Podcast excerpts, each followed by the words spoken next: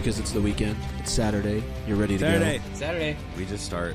S A T U R D A Y. Hey. go. You made that up yourself, didn't you? No, that's the Bay City Rollers, Micah. It's uh Oh, sorry. it's from before I was born. I love the fact that we don't have to start in, in any certain calculated way because it really takes the pressure off beginning the episode. We just started talking. I can now say you're listening to Game of Owns. There, that was an official introduction. It's Saturday morning. You've been officially introduced, and we're all here. We're, we're hanging out. what would you prefer? Uh, welcome to Game of Owns, episode 201 for March the 8th, 2014. There you go. Well, maybe the we time should have is one. now 1.38 p.m. Greenwich Mean Time. At the tone. I'm drinking coffee. I put on pants before I recorded. I think the rest of you guys did as well. Although Micah was at the gym earlier, or the gym, uh, depending on how you like to say it, and he took a shower and he may be wearing pants. Are you or are you not? Can you confirm? I can confirm. Jeans, yes. Oh, denim even. This is with great. a polo because the weather, you know, it's warming up. So it's it's a little weird to be doing a show that's focused on the tagline "Winter is coming," but in fact, winter is going away, and uh, it's about forty degrees, forty five degrees outside, which is basically like summer, Nope. given the weather we've all had I don't the know last if you couple guys months. saw. I tweeted a picture. I was at um Potbelly Sandwich yesterday, and I was in like the full regalia. I had three layers That's on. awesome. Three That's the layers first on place I ate when I was in Chicago, by the in way. the pants. Oh yeah, well I'm glad you like it. Um, The snow boots. I've seen yeah, those. I was. I had the, I had snow boots. I had uh, s- a scarf, two, a hoodie, a jacket, everything. And the girl in front of me, and I, I call her a girl. She must have been my age or older. Are you sure she was a girl? Yes. Uh, You, because you you, don't said get- that like you you weren't quite sure. No, no, You no. You, about it. you you don't get legs like that any other way. Um, you're born with them. Okay. Uh, sandals, and uh, not only sandals, but high or sorry, knee high. Um, her Socks? leggings, her leggings ended at the knee, Hmm. so it was complete bare leg from knee down and just sandals.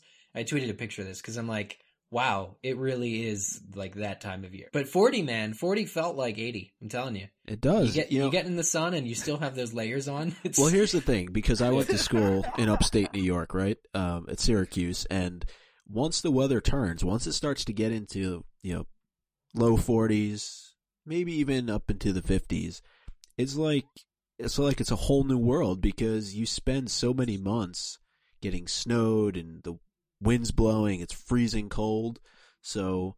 That's what that's what it felt like here, probably for the last few months, and I'm just happy. Um, it still it's snowed earlier warm in the out. week. Yeah, I know, and it's probably You're still right, going right. to snow at some point in March, uh, maybe even into April. Who the hell knows? So um, we're just enjoying the fact. Uh, maybe I'll crack open a window uh, at some point during the recording, just to get that fresh air.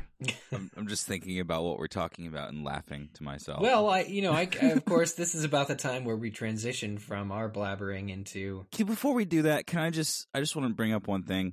I'm looking at our Facebook wall right now, and um, I think it was either you or Micah that posted this earlier today. It was Micah posted two It tells you on now. Facebook wall. If you're if Yeah, you're an admin of a Facebook page, for for those who may not know, Facebook is getting you know a little Fancy. bit more shady. Oh, you call it fancy, I call it shady, but um, they're actually showing if you're an admin of a page who posted specific uh, content. So This is a social media podcast, and now you know your tools. No, I'm looking at the the Facebook wall, looking at this post. You're saying, "Hey, uh, we're talking about Dunk and Egg. We're talking about the end of the Hedge Knight. Here's some stuff."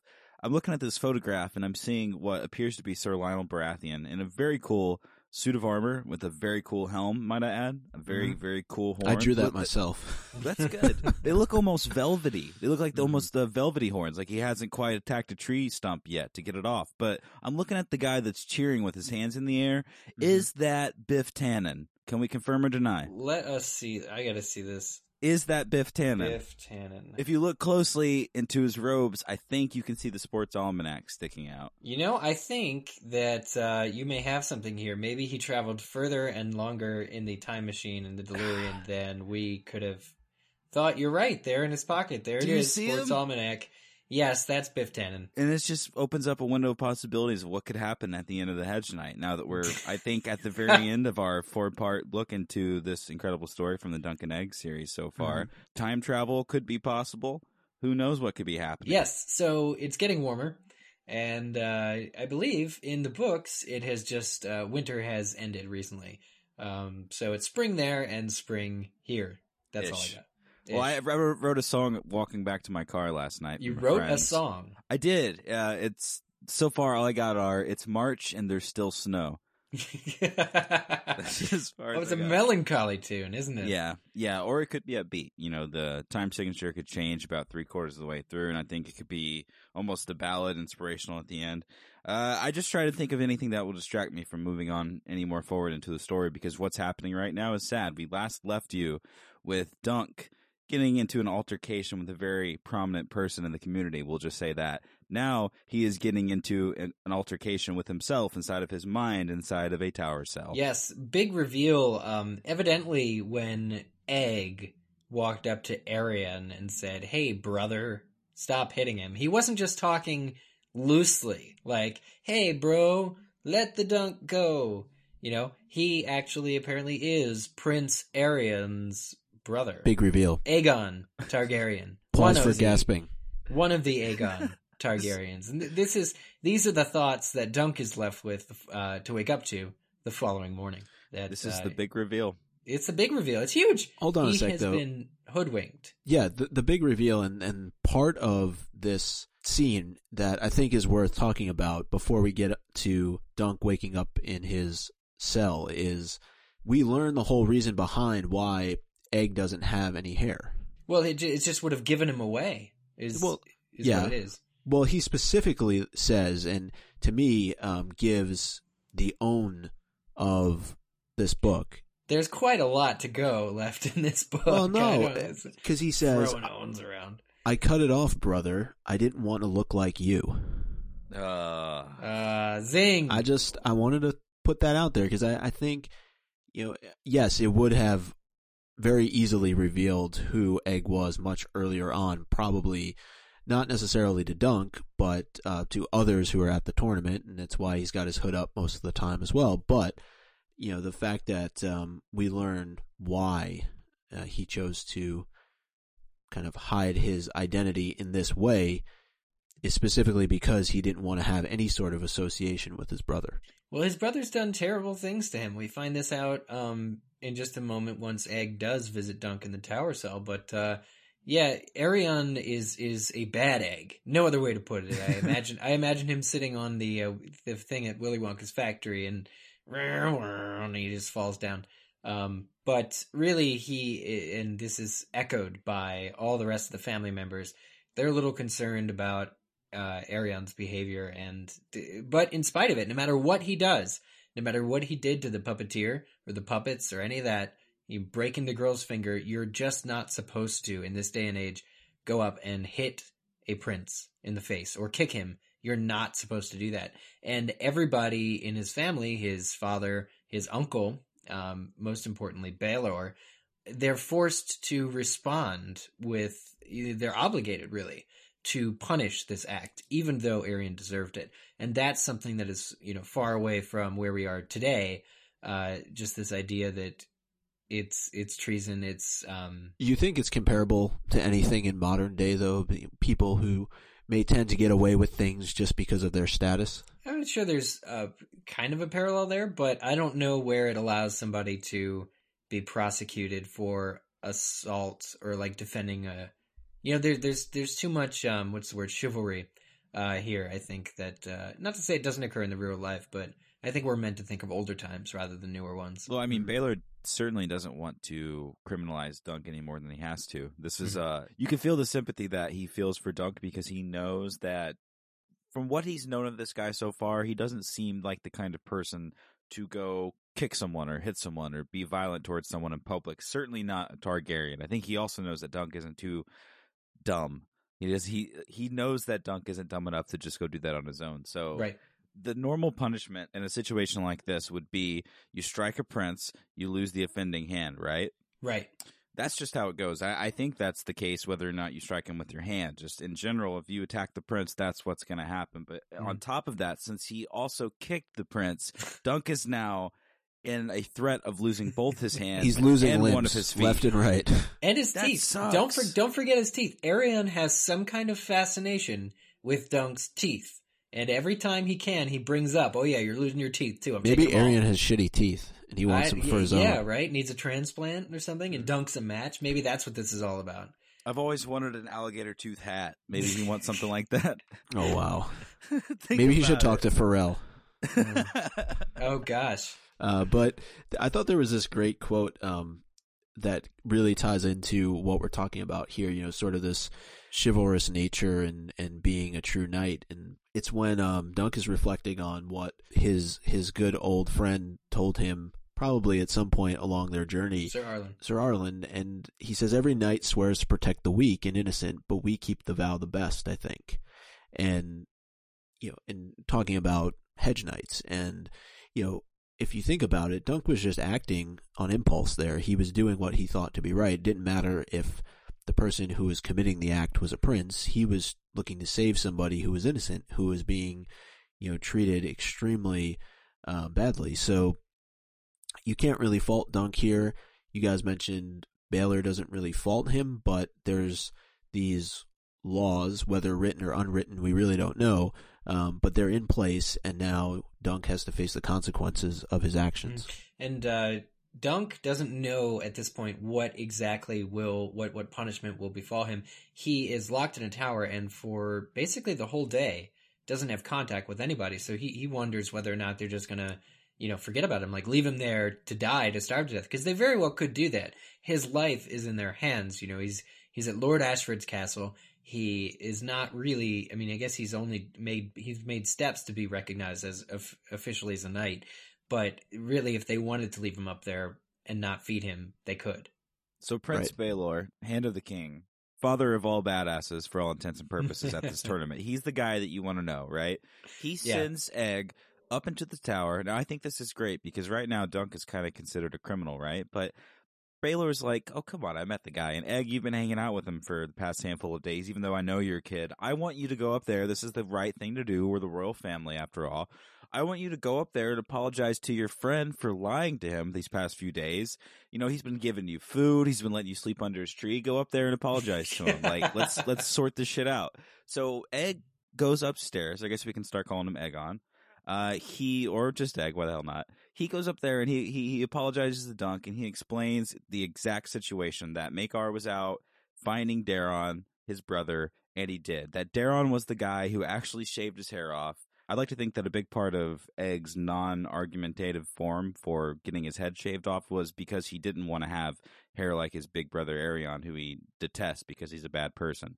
But either way, Daeron saw the utility in Egg being hideable. You know, he saw the utility of being able to go to an inn, like the inn that we started off with in, be- in the beginning of the story, and for him to sit inside and drink and act like an idiot, and for Egg just to sit outside and nothing really bad would happen to him because he looked so nondescript. Like this was a plan that he was able to hatch and succeed. Yeah, uh, Daeron, bless him, not into fighting, but very into the booze. Um, and he wanted nothing to do with this tournament. Uh, but now that he has been found and caught, this situation, you know, as as often happens in uh, George R. R. Martin books, uh, at least I can think of a few examples. It's going to get worse before it gets better.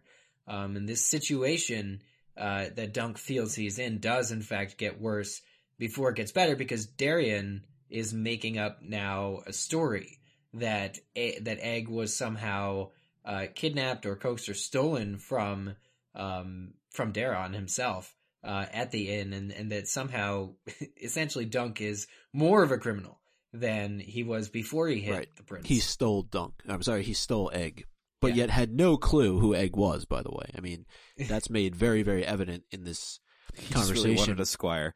Yeah, exactly.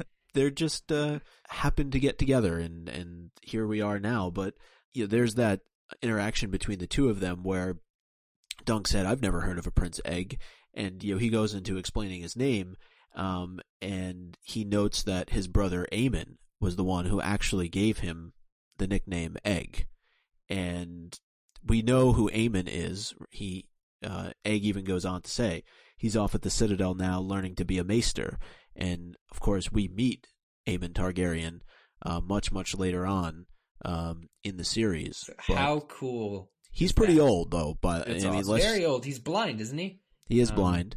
but Uh, Maester Aemon is is on the wall, and He he, actually Castle reveals Black. himself. If you all remember the first, or at least uh, what is it, a Game of Thrones, uh, in one of the Jon Snow chapters, Aemon reveals himself to Jon Snow. I feel like this is almost the Tyrion problem, where we know that he hasn't done these bad things, but so many other people and some important people are perpetrating this falsity that we just can't do anything about it. And I think that's the situation here with Dunk. Daeron told a fake story to his father, right? He's the brother of Egg. He's the brother of Aerion. All of this bad stuff is happening. Maekar is pissed off, okay? He wasn't here to see all of that go down. So for all he knows, this Dunk person who's up in the tower cell could have been the guy who kidnapped his kids, essentially, or, or kidnapped Egg at least. Dunk is in a bad situation that he didn't ask for. You know what I mean? Like, he is getting blamed for something just because he's not important and it's easy. It's like, I don't want my dad to get mad at me, so I'm just going to tell this story that could possibly end up with this person getting executed or something. yeah. Like, what, what is, what seems simple to me, like, dad, please don't be mad at me for this second. Is very serious for Dunk because he's already dealing with so much. Don't add kidnapping the royal prince or one of the royal princes on top of this. You know, But this is how royalty behaves, and we see this uh, with Joffrey, and we see it in other media as well. That you know, because the little people don't matter, they're peasants. Um, you know, they're meant to be stepped on. You can blame them for something they didn't do, and uh, of course, I just in my mind I made the connection between what I uh, what I was thinking of in Lost. There's an episode with Sun as a little girl, and she bl- she breaks a glass ballerina. I think the episode's called a glass ballerina. Blames it on the maid, and her father's like, "You know that I'll have to fire the maid, right?" And she's like, "Yeah, it was the maid." And she learns later that it, that was wrong, you know. But it's just because they're peasants. It's just because they don't matter.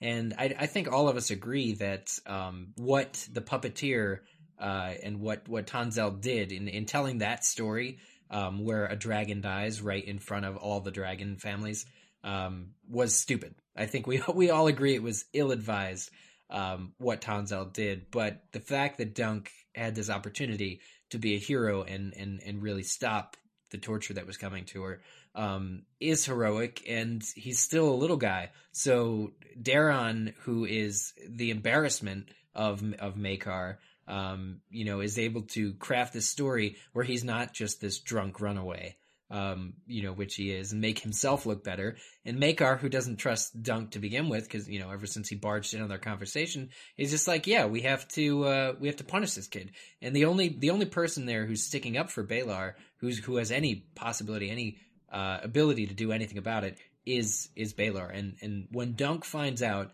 that Baelor is waiting for him, he chooses not to finish his meal. He hasn't eaten all day, and he's eating and eating and eating. And then Egg mentions that Baelor's waiting, and he says, "No, I, I'm not keeping him waiting. My duty, like I, I've already been in enough mess. I have to see these people and get my fate over with as soon as possible." It's really an admirable quality to, to Dunk that he he isn't selfish. He doesn't care almost about his own sustenance because he really wants to know how and when he's going to be um, put to the axe. And it's almost kind of sad when he talks to Prince Baelor because you understand that this guy knows Dunk is telling the truth and he knows Egg is telling the truth and he realizes that this is probably just a terrible situation of peasants against the royalty.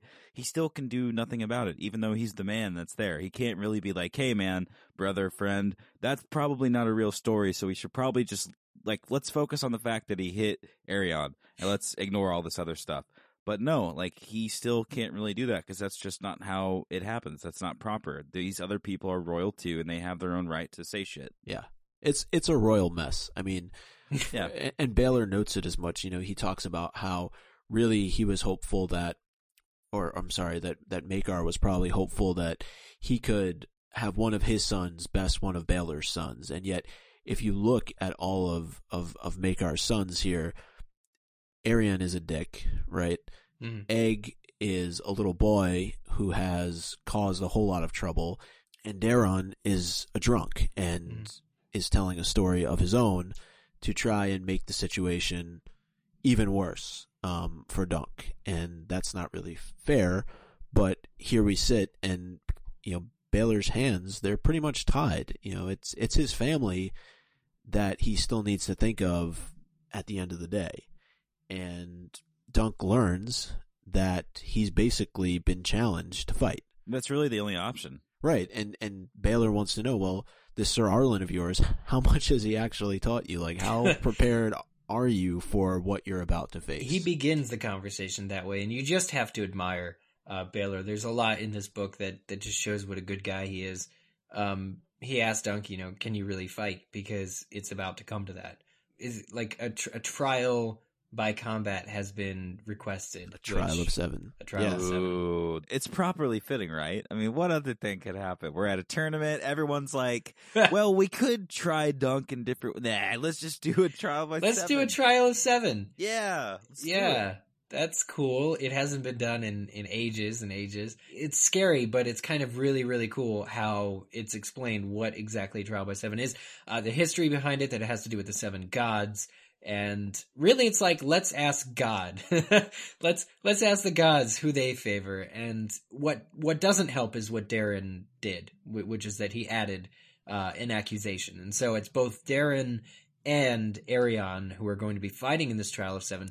They both must be defeated um, in order for Dunk's side to win. And and there's the whole thing about Dunk's side. He- where's he going to get seven guys? Even uh, the Dondarrion chap, who all he needed from him previously was to just say, "Yeah, I know him. He was a knight."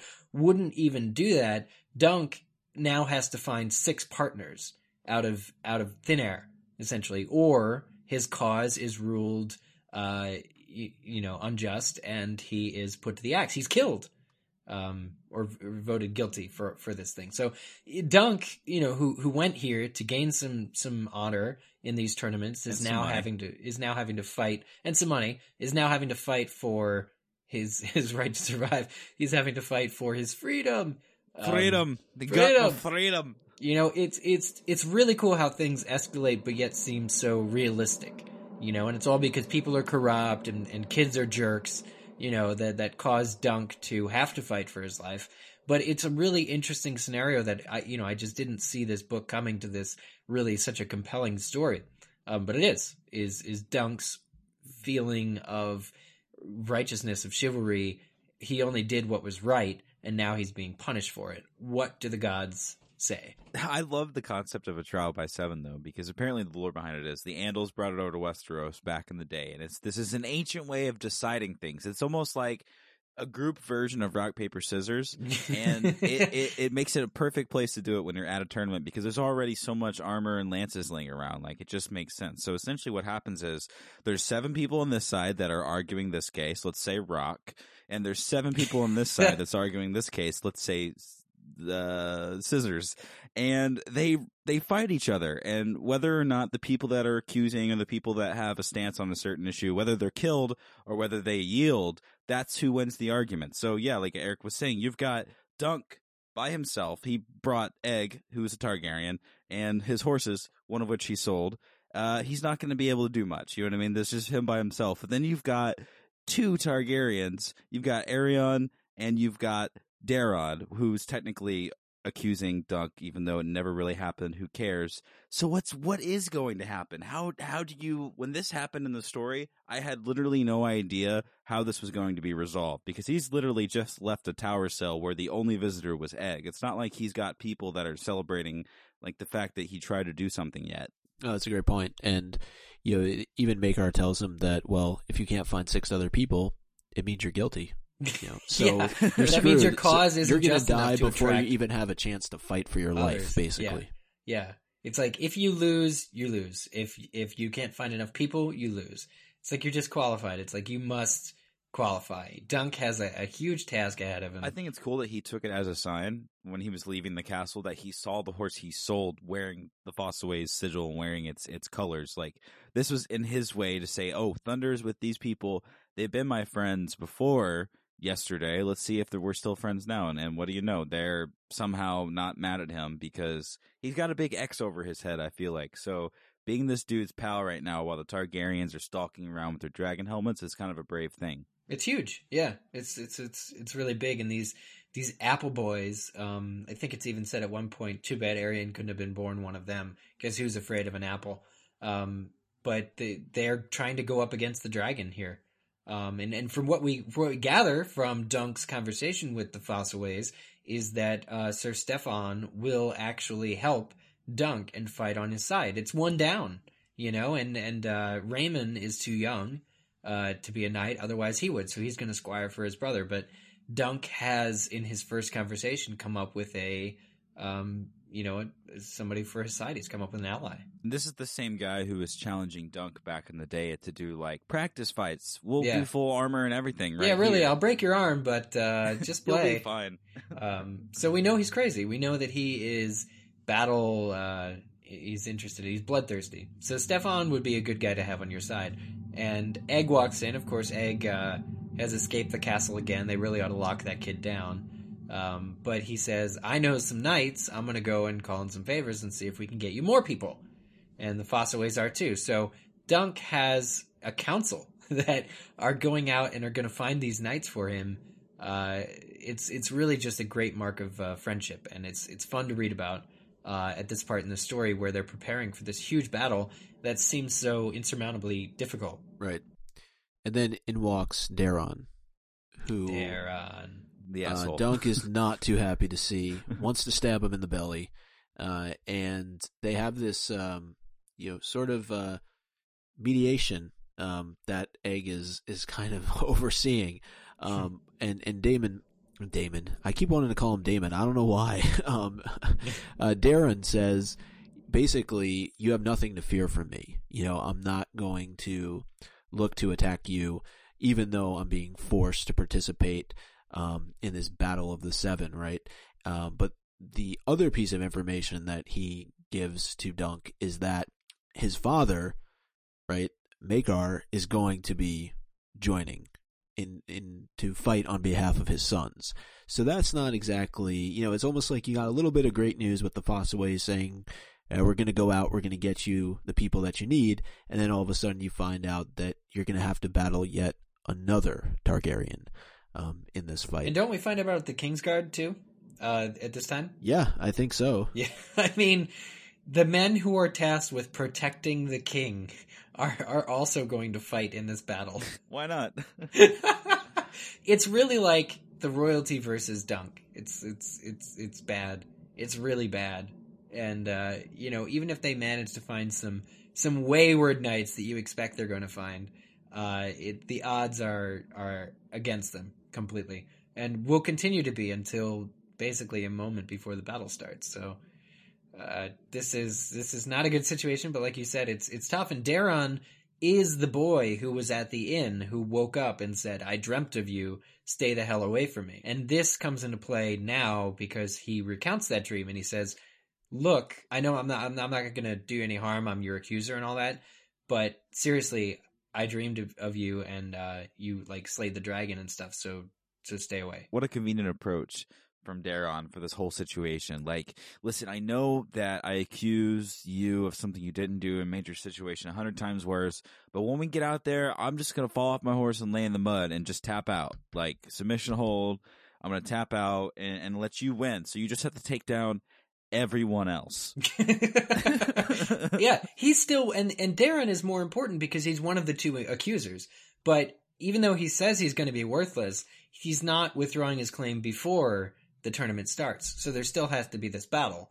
Right. Um, he says, uh, but there's this great line from Daeron. He says, "My brothers have my measure when it comes to fighting and dancing and thinking and reading books, but none of them is half my equal at lying and sensible in the mud." And probably drinking as well. Um, yeah, but and, and, and drinking the, too. the point that you brought up before um, about him having these dreams, he specifically says, "My dreams are not like yours, Sir Duncan. Mine are true. Yes. They they frighten me. You frighten me. I dreamed of you and a dead dragon. You see, a great beast, huge, with wings so large they could cover this meadow. It had fallen on top of you, but you were alive, and the dragon was dead." Um, I know that we're thinking of this being like a metaphor, like, "Hey, yeah, he's going to slay the dragonborn" or something in this dream. Um, but I wonder if it's not, in fact, a preview of an upcoming story of Dunk and Egg that has yet to be written. I was thinking that it might be about the end of this story and what happens. yeah, which I guess we can get to. Um, but I, I think it might specifically apply to that and nothing beyond this. But it may be one of those mysterious things that can sort of be applied to the end of this one and maybe applied to the end of the next one or the next one or whichever follow. Like maybe it's overarchingly the big thing that happens, you know. Well, uh, Daeron, um, just again claiming that his dreams are true. Uh, he is a Targaryen. Uh, we know that, and if if his dreams are true, that means that he has what we call the green sight, um, or what Jojen Reed called the green sight. And we, now we've seen the Starks with this. Uh, and we've seen the Reeds also have the green sight. But I'm just trying to trace it by blood back. Somehow the Targaryens also have what appears to be this same special ability, the same magical ability. And I just like to keep track of which families have it um, because they're either interrelated or, or some, just something seems to be special going on with them. But not only Yeah. are the Targaryens dragonborn, it seems that some of them, or in this case one of them, has this green sight where he believes in his dreams. This also means we probably have no idea what the green sight really is. It, maybe it's Yeah. nothing based on lineage and reading Dunk and Egg at this point and where we are with the Song of Ice and Fire. It could just be a pretty good indicator that, hey, these guys Targaryen side of the fight, they also have the green sight. So it, we probably just don't understand it at all. Now reading this, that's what I'm leaning toward more, I think. Yeah. It's just really bad deja vu.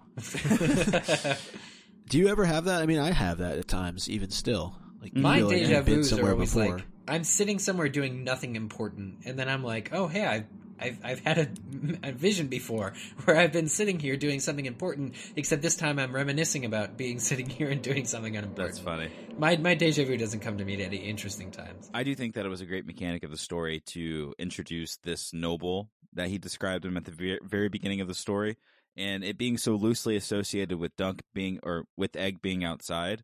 I just think it was it was good because we mistook him for a stable boy, but really they were just there hanging out. He was just waiting outside while his brother was inside drinking. That's pretty much all that was happening, and that's probably the same inn that Maekar found him in. He probably hadn't left. The egg probably just took off with uh, Dunk toward Ashford, and Daeron might have just stayed there. Basically, we're still in such a small time span and still in such a small place, but so much has happened within that to this one person that is already going through so much shit. It's just almost unfair that all of this has to happen to Dunk in this way. But what happens over the the course of this day, the appreciation he starts to get from random people as he Mhm. leaves his meeting here with uh with Daeron and heads to check out his armor situation to see what exactly did happen with his shield. Um, it's it's cool because he's getting sort of treated like a heroic knight, and he hasn't really done anything yet. He just kind of attacked an asshole. Yeah, this is this is the moment where he really finds out how impactful his moment of bravery uh, was because he connects with Steely Pate, um, who's the guy who was going to you know make his armor um, and charge him for it quite a bit. He finds out that Pate, Pate is talking about redoing everything. He says, "Oh, trial by combat, trial of seven, really? Well, I'm going to get you some arms and some legs, and uh, we'll do your horse, and we'll." Do... And and and at the end, Dunk asks him how much is going to cost. He says, "For you, a copper." Um, it's it's really unbelievable. All the artisans, he's being kissed by old ladies um, who are walking up to him and say, "Good fortune to you, sir."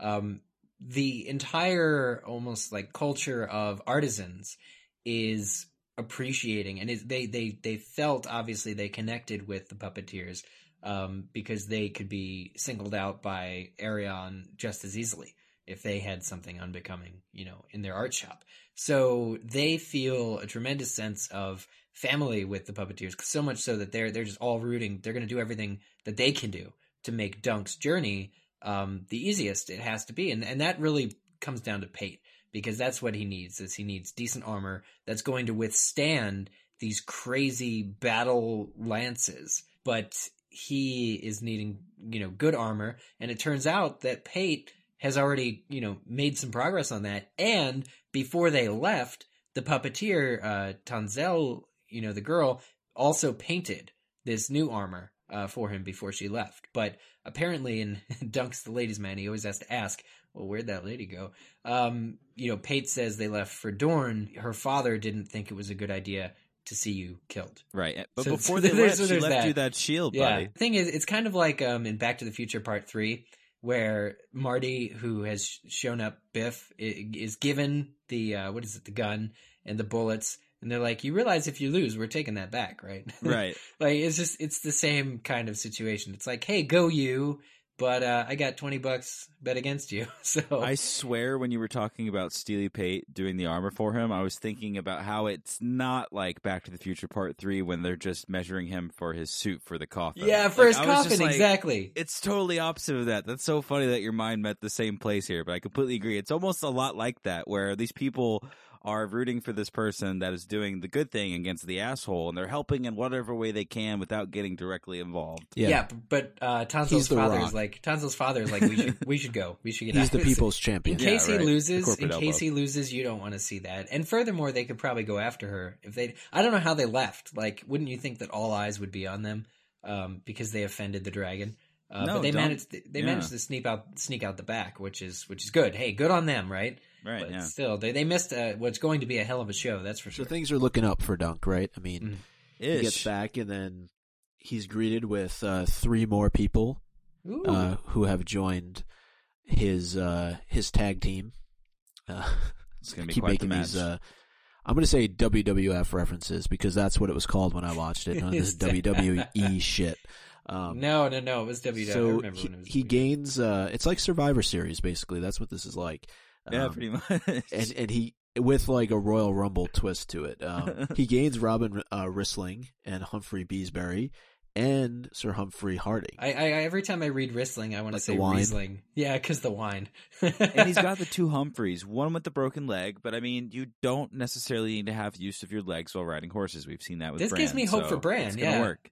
yeah. Yeah, so he's still going to be lancing from horseback. I like that. That puts him at five, right? If you count Dunk and the Fossoway, and now he's added these three.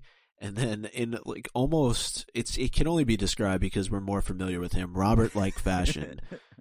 you just I want somebody to say six here the right way because you know in comes the laughing storm and and just in perfect timing when um I think it's uh Raymond Fossoway says so you're five so in comes Sir Lyonel Baratheon six that's the best I can do and my axe. And my six. It couldn't have gotten any better because even though we've gotten such a great setup on who is probably the most badass dude here, when he comes in, he's not patting Dunk on the back for knocking out um, Aerion during his whole encounter. He's not patting Dunk on the back for for kidnapping Egg, which I'm sure he sort of heard he is, and maybe he doesn't care whether or not it's a true story at all. right. Really, the only reason he's doing this, that he admitted to them, he was just like, I get to fight against the Kingsguard, I get to fight against the Targaryens. He was like, this is going to be fun as hell. Like, I'm about to just break lances against these people and I get to fight. It's going to be fun. So Yeah. count me in. He's in it for for the sheer entertainment factor. He says there has not been a trial of seven for more than a hundred years. Do you know that? Um, and again about not being able to miss a chance to fight against the King's Guard. Yeah, Baratheon man, Lyonel, the Laughing Storm. He has something to prove against the current uh, reigning royalty family. and thanks to Egg The Egg was the one who recruited him Of Yeah, it was- It was egg. Yeah, I, I see. I see the seeds. I see the seeds. Yeah. The families.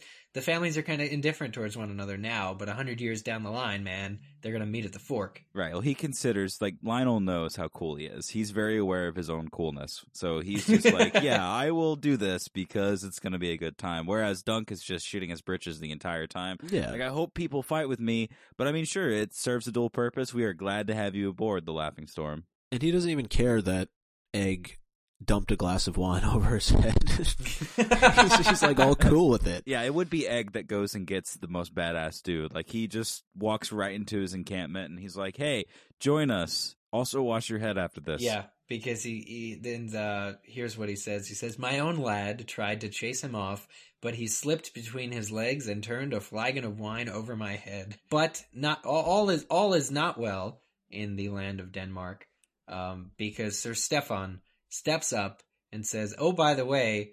Yeah, I'm gonna be fighting, but you're still down a man because I'm fighting for the other side. Well, yeah, I mean, this was pretty much the last second too. This is this is by the time the the evening has come to a close and the second day is happening. We're going to be essentially riding soon, and we have no idea when or where we're going to be able to fill the seven people. We've already got their team decided. They were six, and there was a fear that it was going to be six versus six, but that wouldn't really work, would it? Well, it's invalid is the problem now. Is like again, if they can't find that seventh person, they're guilty no matter what. So they offer Steffon Fossoway uh, lordship to fight on their side, and he takes it because let's be real here: a free lordship for doing nothing, essentially just riding in a tilt that people may get hurt in. I think that's a pretty good risk there because being a lord is certainly an upgrade from being a Yeah. knight. He's such an ass. He's just such an ass. Luckily, his younger brother resents him so badly that his younger brother pushes Dunk to knight him. And this is a kid who was too young to fight to begin with. Um, otherwise, he would have. He kind of asks to become a knight, and Dunk is a little concerned with still try- still, still having to get a seventh guy. Not to mention Dunk being in his own personal moment of questioning himself and sort of indifference. Like, can I technically knight this guy? Because I just had my own problem with getting even allowed to this tournament. How convenient that he would be called over by the royal prince and a more established person would take his place in the knighting of Raymond. It's fairly convenient. Who who else would you want to knight you? I mean, you could Oh, say, hey, I was knighted by Sir Lyonel Baratheon. I mean, it's that's like you fucking go, awesome. you go to a knighting ceremony. Can I have the laughing storm? Thanks.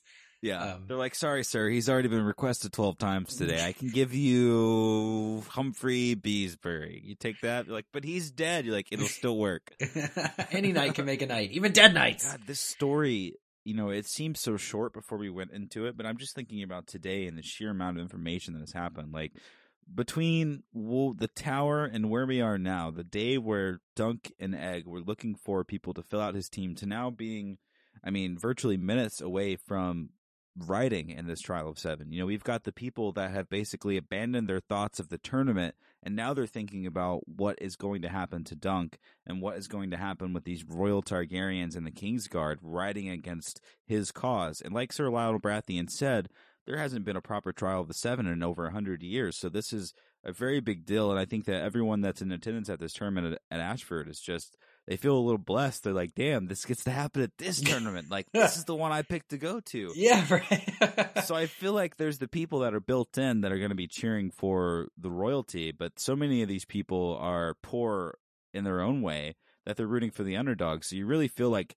Dunk is supported, but not really, because when it comes to all of this, when when Sir Steffon takes the side of the of the opposing camp, we're now down further than we thought we were, and probably going to be facing a full disqualification, resulting in the losing of a hand and foot, and who knows what else. Teeth. Well, teeth too. Yeah. It's true, and, and what Dunk has to do is the same thing he was considering doing to begin with. He has to ride out. He's he's just about, and everybody else is armoring up, suiting up for the battle, and he's got to ride out and make one last plea, you know, to the crowd who's already there to watch the battle. He is sourcing from the crowd to find out if, if any one person will, will come and join him in his cause, and it's tough. Yeah. And uh, you know, he has to at one point, like you said, I mean, he's he's all but faced disqualification. He asks for a little bit of time. He goes and makes his plea to the crowd to see if anybody else is going to be willing enough, and then he has that line which is written all in caps, which leads me to believe that it's very highly emphasized and yelled um, at the top of his lungs, and he says, "Are there no true knights among you?" Um, which I think, you know, he has a point. Oh yeah, cutting words. Um, I mean, it comes after his response from these people. People are ignoring him. People that he knows Sir Arlan worked for in the past are not acknowledging him. They're not returning eye contact. People are laughing. They're talking to each other. It's really uh, middle schooly. You know, it's it's terrible. And the brute of Bracken says, "I know you not, boy. Your cause is not mine. You know, it's your cause, not mine. It's the complete opposite of what knighthood is all about. You know, defending the innocent and keeping your vows and all this stuff.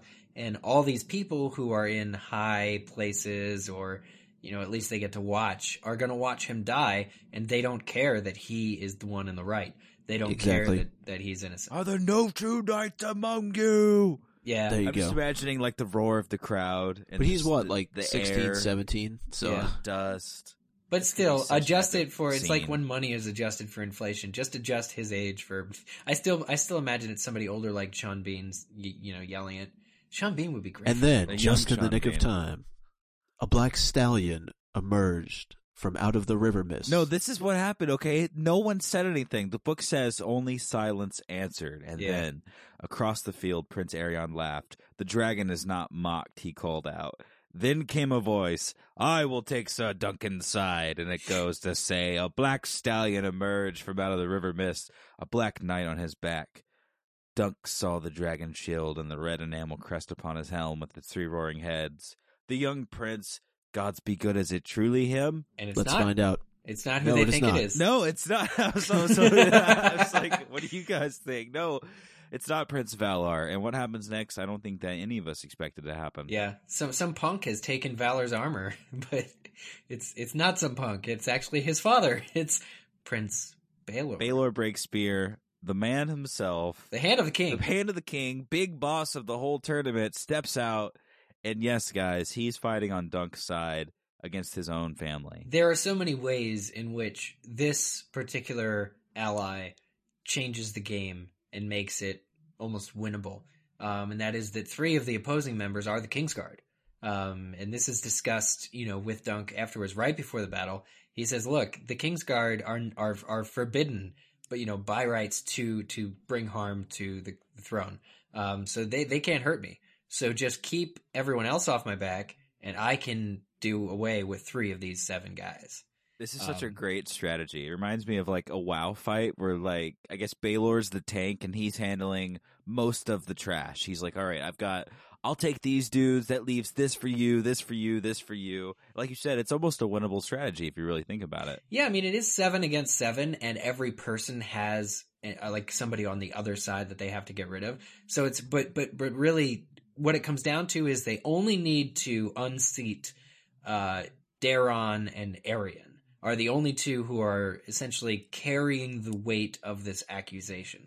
And even though everybody's got a guy to worry about, uh, and Daeron is the one who said he's just going to lay in the mud. So what it comes down to is Dunk against um, Aerion, and and and even though these other guys are going to battle and fighting, the good news is that they it doesn't seem like Dunk is is is going to have seven guys on him. You know, he's just he's just managed to get enough guys to keep everybody else off, and it still kind of comes down to Dunk's wits and Dunk's ability to get rid of Aerion. Well, there's definitely a a tide that's not in their favor, and that's this is explained briefly by Prince Baelor just before they ride out, and that's that the people who they consider the accusers are going to be fighting with actual war lances, like Yeah. real ones Yes, that are tipped with steel and they're made for killing people, whereas our side are actually going to be fighting with the tournament lances, the longer like twelve foot ones versus the eight foot war lances that are made for show. That's Baelor's idea.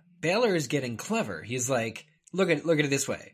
Uh, and Dunk says to him, "But wait, those are made to break. Like they're just going to shatter."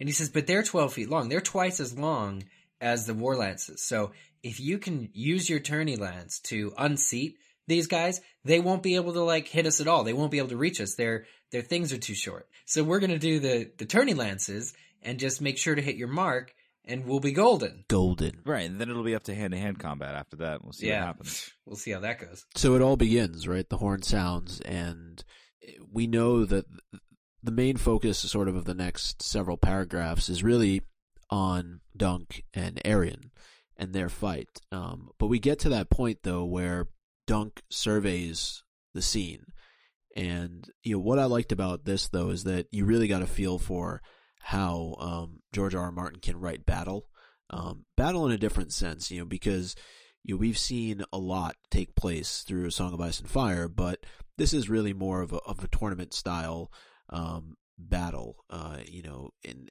and yeah, we did have a couple of these. We had the Hand of the King tournament um, in Game of Thrones, but this is much more involved. Um, but I really liked when Dunk got that one moment to kind of see what was going on around him. You kind of take stock of where his team was at. I mean, it's hard because he can barely see. Right. Well, the quote says, which, um, by the way, you know, he had to get his horse up. His horse had, him and his horse had kind of taken a hit, and he was finally able to get his old horse up and back on the ground. He says, turning thunder in a tight circle, he tried to get a sense of what was happening elsewhere on the field. Sir Humphrey Harding clung to the neck of his mount, obviously wounded. The other Sir Humphrey lay motionless in a lake of blood-stained mud, a broken lance protruding from his groin. He saw Prince Baelor gallop past, lance still intact, and drive one of the King's Guard from his saddle. Another of the White Knights was already down, and Maekar had been unhorsed as well. The third of the King's Guard was fending off Sir Robin Rhysling. Aerion, where is Aerion? The sound of drumming hooves behind him made Dunk turn his head sharply. Thunder bugled and reared. Uh, groaning, he forced himself to hands and knees. He could not breathe, nor could he see. The eye slit of his helm was packed with mud. Lurching blindly to his feet, Dunk scraped at the mud with a mailed finger. There, that's. Through his fingers he glimpsed a dragon flying and a spiked morning star whirling on the end of a chain. Then his head seemed to burst into pieces. When his eyes opened, he was on the ground again, sprawled on his back. The mud had all been knocked from his helm, but now one eye was closed by blood. Above was nothing but dark gray sky. His face throbbed, and he could feel cold, wet metal pressing in against cheek and temple. He broke my head, and I'm dying. What was w- worse was that others who would die with him, Raymond and Prince Baelor and the rest, I failed them. I'm no champion. I'm not even a hedge knight. I am nothing. He remembered Prince Daeron boasting that no one could lie insensible in the mud as well as he did. He never saw Dunk the Lunk, though, did he? The shame was worse than the pain. The dragon appeared above him. Three heads it had, and wings bright as flame, red and yellow and orange. It was laughing. Are you dead yet, Hedge Knight? It asked. Cry for quarter. Not and dead admit your yet. guilt. Not And dead. And No. perhaps I'll only claim a hand and a foot. Oh, and those teeth. And those teeth. There he is. He's obsessed with the Creed, teeth. man. But what are a few teeth? A man like you can live years on peas and porridge. the dragon laughed again. No? Eat this, then. The spike ball whirled round and round the sky and fell toward his head as fast as a shooting star. Oh, the no, shooting like, star like the his shooting star from his shield. Yeah. Oh gosh, there's so much prophetic greenness in this. it's, it's all very green. And so, really, uh, what happens here is just a huge fight, and um, yeah, it's uh, it's kind of like a uh, no holds barred grudge match, right? yeah, you you get the feeling that Dunk could very really lose this. Um, and lose his life. I mean, a mace to the face. It's really scary. And I know we get a visual later of how mangled up the heads become from being inside these helms. But uh, really, it's it's it's very sad. You think the Dunk is out. Fortunately, he moves. He puts Aerion on his ass, grabs his Mhm. shield from him, beats his face away, or not really, but beats him with it and makes him yield. Um, to put it, you know, to summarize.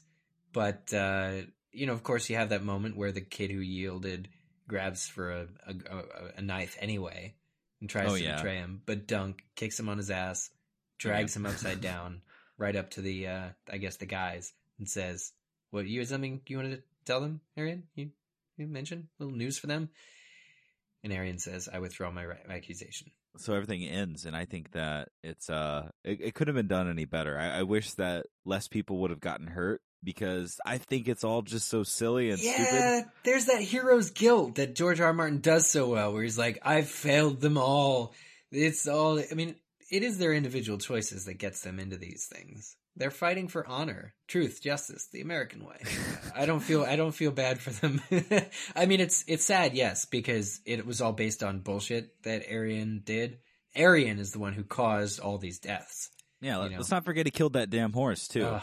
Yeah, and the He's got a little bit of the mountain in him. Well, now he's dead in the groin. Like he got lanced in the groin by this stupid iron tips uh, lance, and so now we're dealing with an actual like on the field death um, versus what could happen from the aftermath of some people's injuries. So Yeah. Mhm. Poor I mean, Beesbury.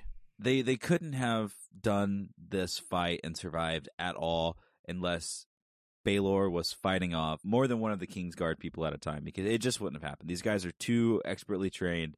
It just wouldn't have happened. And Mhm. so luckily Dunk was able to hold his own against Aerion. But I mean, if you remember at the very beginning when Dunk was riding out, it was not him that was able to do the joust perfectly. It was because of Thunder remembering what Sir Arlan had done so many, so many times before.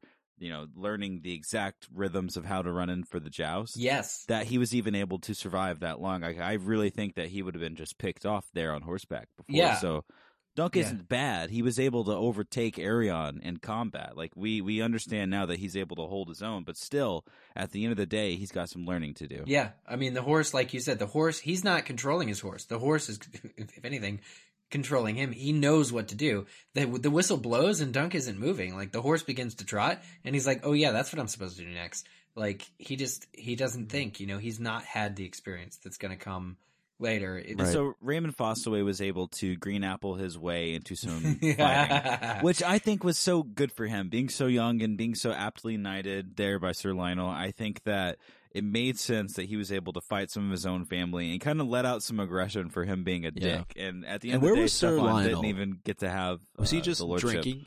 Lyonel? I mean, I don't feel like we heard from him at all during those scenes. Well, I'm pretty sure he was just chasing down Maekar the entire time. like that's what I would have been doing, or something similar. really, um, you know, we learn as um, Dunk wakes up, Beesbury is the one who has been the main casualty of this battle, and I, what happens next really shocked me. I Yeah. did not anticipate it at all. It sucks. It does suck, but it it Dunk is is the victor. He's not going to lose a hand and a foot, which is good, or any teeth. He's got all his teeth. Um, he's on the mend. He's he's obviously got this wound in his side. They have to boil stuff, so they they did that. Boiled wine. It's Mhm. kind of like the peacetime almost again. They're they have everybody in, and Baelor walks over to Dunk, and they have this conversation where he says, "I'm your man," and and Baelor's like, "Good, the the realm needs great men." My head feels funny. Um, yeah, the, the realm needs great men, and uh, keep up the good work. You know, hey, my head feels funny. I think we should probably get this helm off. But good work today. You know, you you did great, and the realm needs more good men like you. And he walks over and he's like, "My head feels funny. I'm gonna take hel- helm off." And uh, he has some people take the helm off, and with the helm, he's wait, that's something's off. That doesn't feel right. yeah, half his head is off. The helm, as it turns out, was the only thing keeping half of Baelor's head on, and something squishy falls to the ground. And I actually saw Saw 2 for the first. It's any of the Saw movies. The first Oh. time I saw him last night.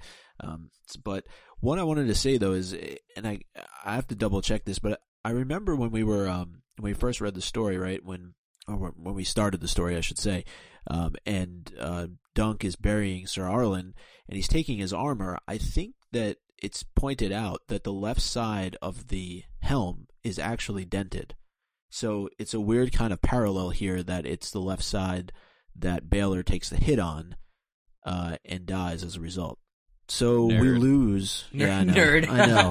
What do you want from me? Um, but yeah, it sucks because we really grown to like um, this character over the course of this entire story. You know, Baelor has always seemed to be somebody who has been in Dunk's corner, um, and you know proves it by going out there and fighting for him, and he loses his life as a result. And uh, you know, he aside from Beesbury, who sounds like some clown, um, you know, he he Dunk loses two of his teammates. I mean, and nobody else dies on on the other side. So really, the, the thing with uh, what happened to Baelor reminded me of uh, Bill Nighy's character's death in Underworld, where she like severs his head, but it takes a couple minutes. He like still blinks and stuff, and then his head just like slides off.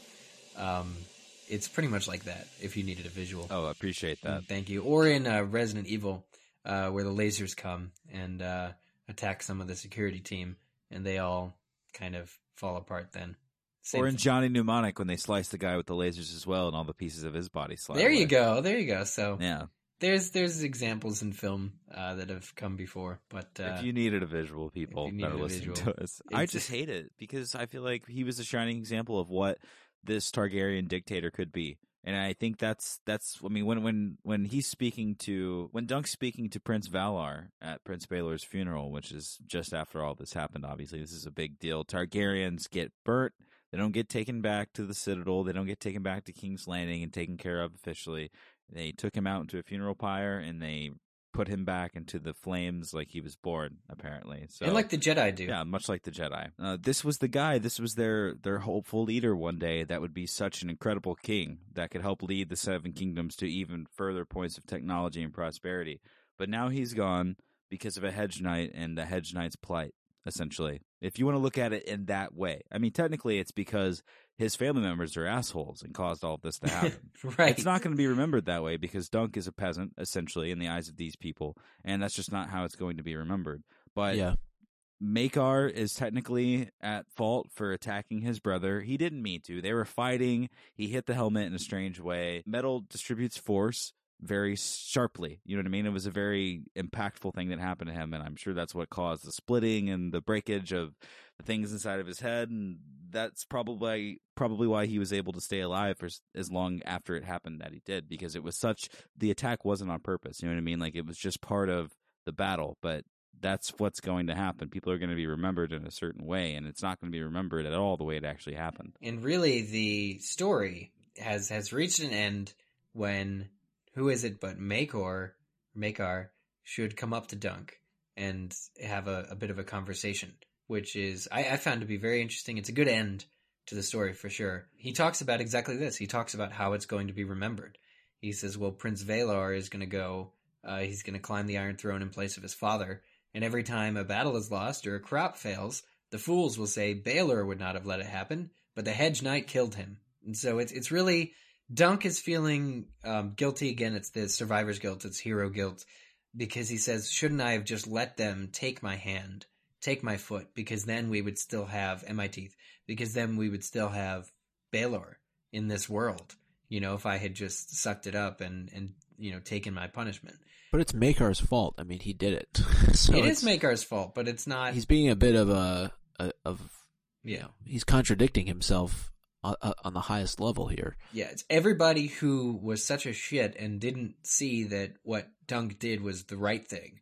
Everybody who chose to stand against Dunk and for Aerion uh, are the reason that this Hand of the King is dead. But because because the Hand of the King was also the you know the same family as the king, uh, and this is all in one family. It's just like well somebody else would go instead. It's not that big of a loss. But we know what kind of character Baelor was, and so it is a loss. Yep. So just kind of final thoughts here. Um, Aerion is shipped away uh, by Maekar. Maekar's kind of like, okay, I'm done with you. Um, we're going to send you over to Lys. Is it Lys? The Tears of Lys. Basically, far away from here. Yeah, very far away. Um, hope a few years in the free cities will do him some good. Um, and there is an arrangement to be made here between Maekar and Dunk. Dunk tells him, he says, uh, you know, I told Baelor that I was his man, and he says it's mighty presumptuous of you. Um, but it's true enough that we do need good guys, so why don't you come and be a knight for me? And uh, by the way, you remember Egg? Uh, he, you know, he, he kind of is ready to be a squire, so uh, he he's actually said he's not going to squire for anybody but you. So why don't you come be a knight for me, and Egg will be your squire. And this is kind of the silver lining to all of this, don't you it's think? very man? silver. It's very silver, and you wouldn't imagine Dunk because he's feeling so guilty as being in a position to negotiate um, or change anything. Well, I think the death of Baelor brought a sense of leniency to all of this because he was very well respected. I think that overarchingly, when something like this happens, like a death in the family, because who cares about the two other guys that helped the, the cause of the accused? Like Mhm. who th- they're they're not part of the royal family. That's how these people see it, at least. Mhm. You know, when when something as serious as this happens, I think it really made people like Prince Valarr and Prince Maekar sit down for a second and think about the situation at hand here. And I think that what they're doing with the falling action from all of this is the only proper way it would have ever happened and the only proper way to actually finish it because it's clear that what happened is not good. So I think this is the way they're making up for it. And it's not at all equal to what did happen, losing such an honorable person, but it's something. And when somebody dies for honor the way that Baelor did, or the way that Ned did, you know, I hope it really rem- reminds people what honor is. And, and I think, I hope certain people in the audience were reminded that what Dunk was fighting for was so pure. It was, you know, protection of the innocent. It was maintaining your vows as a knight. It's such an important and universal, you know, universally important thing to die for that hopefully it made a lot of people better people um, is all you can hope for, really. And it made Maekar see that his son was out of control, uh, that he needs to be shipped away, you know, so that he can maybe hopefully become a better person himself, uh, even though he's a bad egg. You know, and, and so I think it's uh, it is, and and, and it pers- it uh, makes Maekar pursue Dunk as as being the tutor of his son because he wants Egg to turn out better than the other one did. Yeah, and I mean the line that um, Maekar gives is, "Aegon is a prince of the realm, the blood of the dragon. Princes are not made for sleeping in ditches and eating hard salt beef." And then, you know, Dunk replies by saying, "Well, Daeron never slept in a ditch, I'll wager." And all the beef that Aerion ever ate was thick and rare and bloody, like as not. And I think it's his way of saying, well, you know, you can claim that, but everything that you've done to raise them to this point hasn't made them any better people. Yes, you've spoiled your sons, Maekar. Let me take Egg out on the countryside. We're going to sleep under trees. We're going to have a romp. It'll be a wonderful time, and he's going to be a better person for it. Let him be a hedge squire. the head squire. the head squire.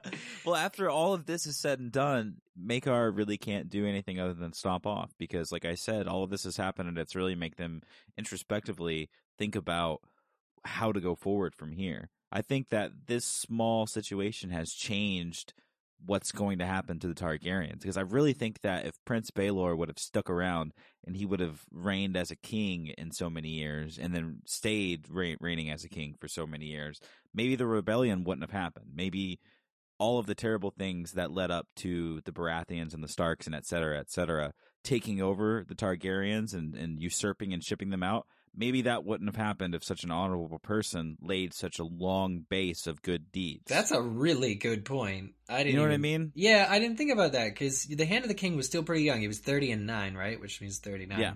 I love Mhm. how they say it so differently. Um, you know, he could have lived another twenty years. He could have ruled. For, he was the Hand of the King then, but once he was made king, he could have either offset history by fifteen or twenty years, or just as you say, been such a good king, and and maybe the way that the lineage worked uh, would be that some um, would be that the Mad King never really would have gotten. Wasn't he named Aerys too? Um, wouldn't wouldn't have gotten the throne. You know, just be- Exactly. because one brother goes instead of another brother, Mhm. and, or as a father goes instead of a son, and then the lineage just the way it works changes. It certainly wouldn't have happened the way it did happen if Prince Baelor would have survived this tilt. I think that the seeds of Sir Lyonel Baratheon's cool edginess during all of this is kind of a hint forward to what's going to happen. I know we touched on that a little bit beforehand, Mhm. but Lyonel was on the side of Baelor in this. Like, I think if a person like Baelor and a person like Aegon were able to perpetrate the line forward to be this way and to slowly stomp out the bad eggs, like Aerion, who was sent away to become a better person, Mhm. and Egg, who is sent away essentially with Dunk to become a better person, I think it would have greatly changed how they were shaped moving forward. Like, I think they would have been modernized slightly, but, you know, it didn't necessarily happen that way. And we don't know what's happening with Egg in the future because part one is now over. We have just finished it. They're heading off to Dorne together in Hmm. chase of a puppet show. So we don't really know what's going to happen to Targaryens next. We know what happens in their indefinite future, but right now they still have a chance to redeem themselves in a certain way. And I think that Prince Maekar has done his part in allowing it to happen by allowing Egg to continue traveling with Dunk. But really, just if you think if you think of Aerion as being the reason Baelor died, um, then it is the Targaryens' fault that they eventually were usurped. Absolutely. You know, he's one of those, he's the kind of Targaryen that people write bad stories Yeah, about and not yeah. good ones. Um, but as you say, a kick-ass ending. I really hope Dunk gets some. Um, he wants to go find the the puppeteer lady who went to Dorne and says, "How do you feel about going over the Red Mountains?" And Dunk says, "I hear they have good puppet shows." So yeah, they're of the same mind. They are going to go travel the world, knight and squire. This time with Egg's, full uh, nobility known. It's going to be a wonderful life ahead of them. we think, at You least. think? Yeah. We hope. We'll we'll see, but we've uh, we finished it. I think let's let's do owns and then we can be nostalgic. That part of it is over now. What uh, what own say you, gentlemen?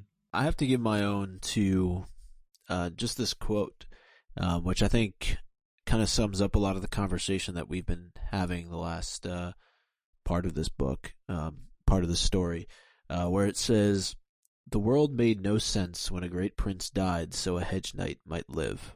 Oh, That's yeah, my the own. future. The future's mysterious, Micah. My own, uh, go, I mentioned this before, goes to the artisans for giving Dunk all that shit for free.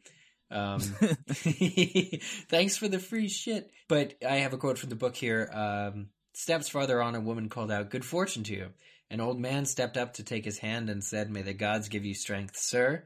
Then a begging brother in a tattered brown robe said a blessing on his sword, and a maid kissed his cheek. They are for me. Why? he asked Pate, that's Dunk. What am I to them? And then Pate replies, A knight who remembered his vows. Um, the artisans really respect Dunk, and they make it possible for him to win. Pate's armor did get pretty much mangled and destroyed, but it provided enough protection that Dunk is able to fight another day. So, uh, own for the artisans. I'm just gonna have to give my own to Dunk himself for somehow surviving. You know, we began today in a tower cell, and now he's leaving with the royal person and going on an adventure while this royal person is listening to every word he's saying, and it is blessed by the even higher up royal people. So somehow, Dunk, uh, people have died. It wasn't you, and you're on your way, possibly with more money than you had before. I'm assuming that they're going to be footing the bill for all this, since uh, you're going to have one of the Targaryen kids traveling with you, man. So, uh, to be brief, I just have to give it to you for somehow making it out of this mess alive. Sir Arlan would be very proud. He's kind of a point of view character. I'm kind of upset that you chose that, but whatever. it's, it's my role, not not yours. So if all of you listeners out there have your owns for the Hedge Knight, um, it could be from the latter part that uh, we just went through, or it could be from the entire story. Uh, there are many different ways for you uh, to send them in to us, as well as there's been a lot of news going on, um, and I know we touched upon it a couple episodes ago, but um, we have some episode summaries, right, uh, Zach, that can now Mhm. go along with those episode titles, and we're interested to know um, on the character poster side, which is your favorite? You know, which ones do you like most of all? And uh, you can uh, send us all of that uh, in a number of different ways that Eric's going to tell you about very shortly, uh, and we will get through get to all of that on our next episode. That's correct. Uh, your feelings can be summarized in 140 characters or less, you can tweet at us. Twitter.com slash Game of Owns is the address to our face or to our Twitter, uh, well, our faces. You can find our faces on Twitter. Uh. Twitter.com slash Game of Owns. Just tweet us at Game of Owns. On Facebook, you can scroll up on our wall. Not sure if there's a character limit on there, which is useful. Um, scroll on our wall, facebook.com slash Game of Owns. Or email us, of course. It's the old, most outdated method of communication that exists still today. Email contact at gameofowns.com. I think writing a letter probably tops that, but uh, we don't we don't have a PO box, so you are not able to do that. We Yeah, apologize. I don't have bird food either, so I can't feed the ravens if they come to my house. I mean, we had Uh, planned on reading so much of your correspondence today, but I'm looking at our, our ticker right now. We were like, we're going to finish the Hedge Knight today. Yeah. We thought that theoretically we'd be able to do this in three episodes, but today, uh, on this Saturday morning, might have actually been uh, properly split the two episodes. So we appreciate you guys hanging around for this. We're going to come back to you this Monday with brand new stuff. We're going to be reading off a lot of the things that you've sent to us between uh, back then and now, if that makes any sense. So yeah, uh, it does. thanks for sitting through all of this and enjoying the hedge knight with us. I think it's been a very fun experience and uh, an- another big round of thanks to all of the people out there who sent in the continuous streams of you must start Dunk and Egg requests in this preseason leading up into season four because it is so good and uh, I just have to say thanks again for exposing us and and and and motivating us to read the story now and to get into it now because it was worth it. It was very good and, and there's so much perspective in these hidden little gems and I recommend that all of you who are still on the fence, you should give it a go. You really should. Second, I agree. We will catch you guys early next week. Thank you again for, as Zach said, enjoying the Hedge Knight with us. And we'll see what fun revelry we can get into uh, coming up next before season four begins. Yes, for now I need about 17 drinks of water. It's been a very long episode recording. Yes. That was Eric Indeed. Skull. That was Zach Louie. And I'm Micah Tannenbaum. We'll see you next time for episode 202. That's got a nice ring to it.